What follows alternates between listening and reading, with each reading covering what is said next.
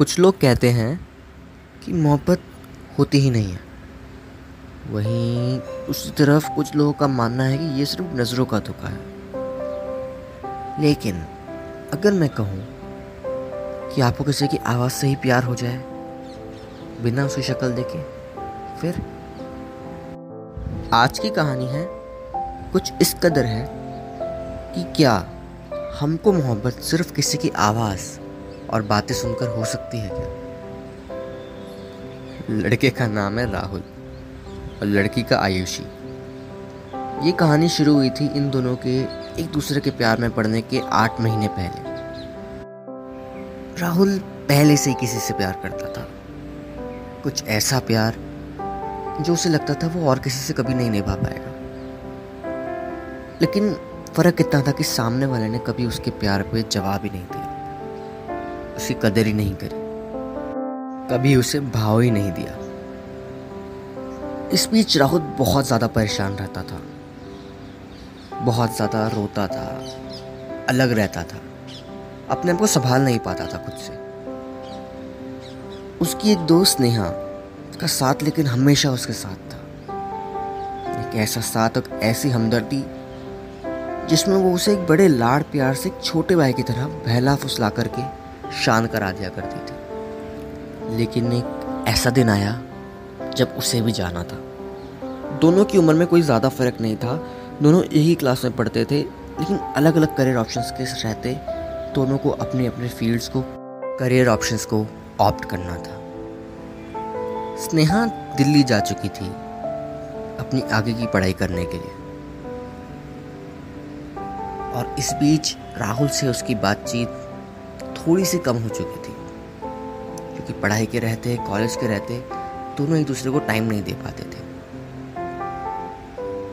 राहुल की परेशानियाँ कम होने की जगह बढ़ने लगी थी। क्योंकि अब उसे बहलाने, फुसलाने के लिए कोई साथ में नहीं था। उस टाइम बाद स्नेहा की एक रूममेट आई, जहाँ पर वो रहती थी दिल्ली में। उस रूममेट का नाम था आयुषी। वो लड़की जो आगे जाकर के राहुल की कहानी को एक नई डायरेक्शन देने वाली थी। आयुषी बहुत चुलबुली सी लड़की थी, मस्ती घोर नौटंकी, सब कुछ। और स्नेहा के साथ में उसकी बॉन्ड सिर्फ़ दो महीने के अंदर इतनी अच्छी बन गई कि दोनों एक दूसरे को बेस्ट फ्रेंड्स का टाइटल देने लगे थे।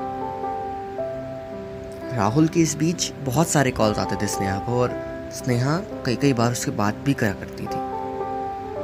कई बार ऐसा होता था कि आयुष ही फ़ोन पिक कर लिया करती थी। इसी महज इन दोनों की बातचीत शुरू हुई। धीरे धीरे राहुल और आयुष एक दूसरे की तरफ़ अट्रैक्ट होने लगे। लेकिन एक दूसरे को बिल्कुल भी नहीं बताया था ये बात।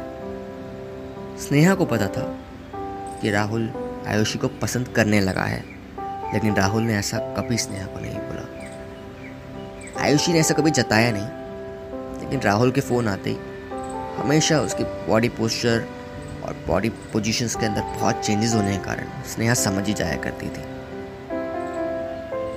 किसी तरीके से दोनों की व्हाट्सएप के अंदर बात होनी शुरू हुई और एक दूसरे के नंबर्स एक्सचेंज पहले ही हो चुके थे। धीरे धीरे ये व्हाट्सएप व्हाट्सएप कॉल्स के अंदर तब्दील होने लगा। धीरे धीरे नॉर्मल कॉल्स में तब्दील होने लगा और धीरे धीरे ये वीडियो कॉल्स में तब्दील होने लगा। बॉन्डिंग इतनी ज़्यादा आगे बढ़ने लगी थी कि राहुल को लगने लगा था कि हाँ शायद कोई और भी है उसकी ज़िंदगी में, जिससे वो ऐसी मोहब्बत निभा सकता है जो वो और किसी से निभाना नहीं चाहता।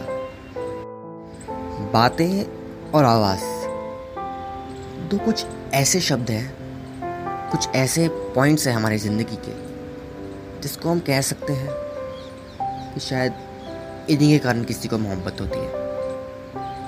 शक्ल देख करके और हरकतें देख करके मोहब्बत सिर्फ़ नज़रों का धोखा कहलाता है। लेकिन जो असली मोहब्बत होती है, वो सामने वाले को जान करके होती है और जान बंदा तभी सकता है किसी को जब वो उसकी आवाज़ और उसकी बातों के अंदर खो जाए। यही थी कहानी मेरी आज की। फिर मिलते हैं। अगली वीडियो में। Thank you so much for watching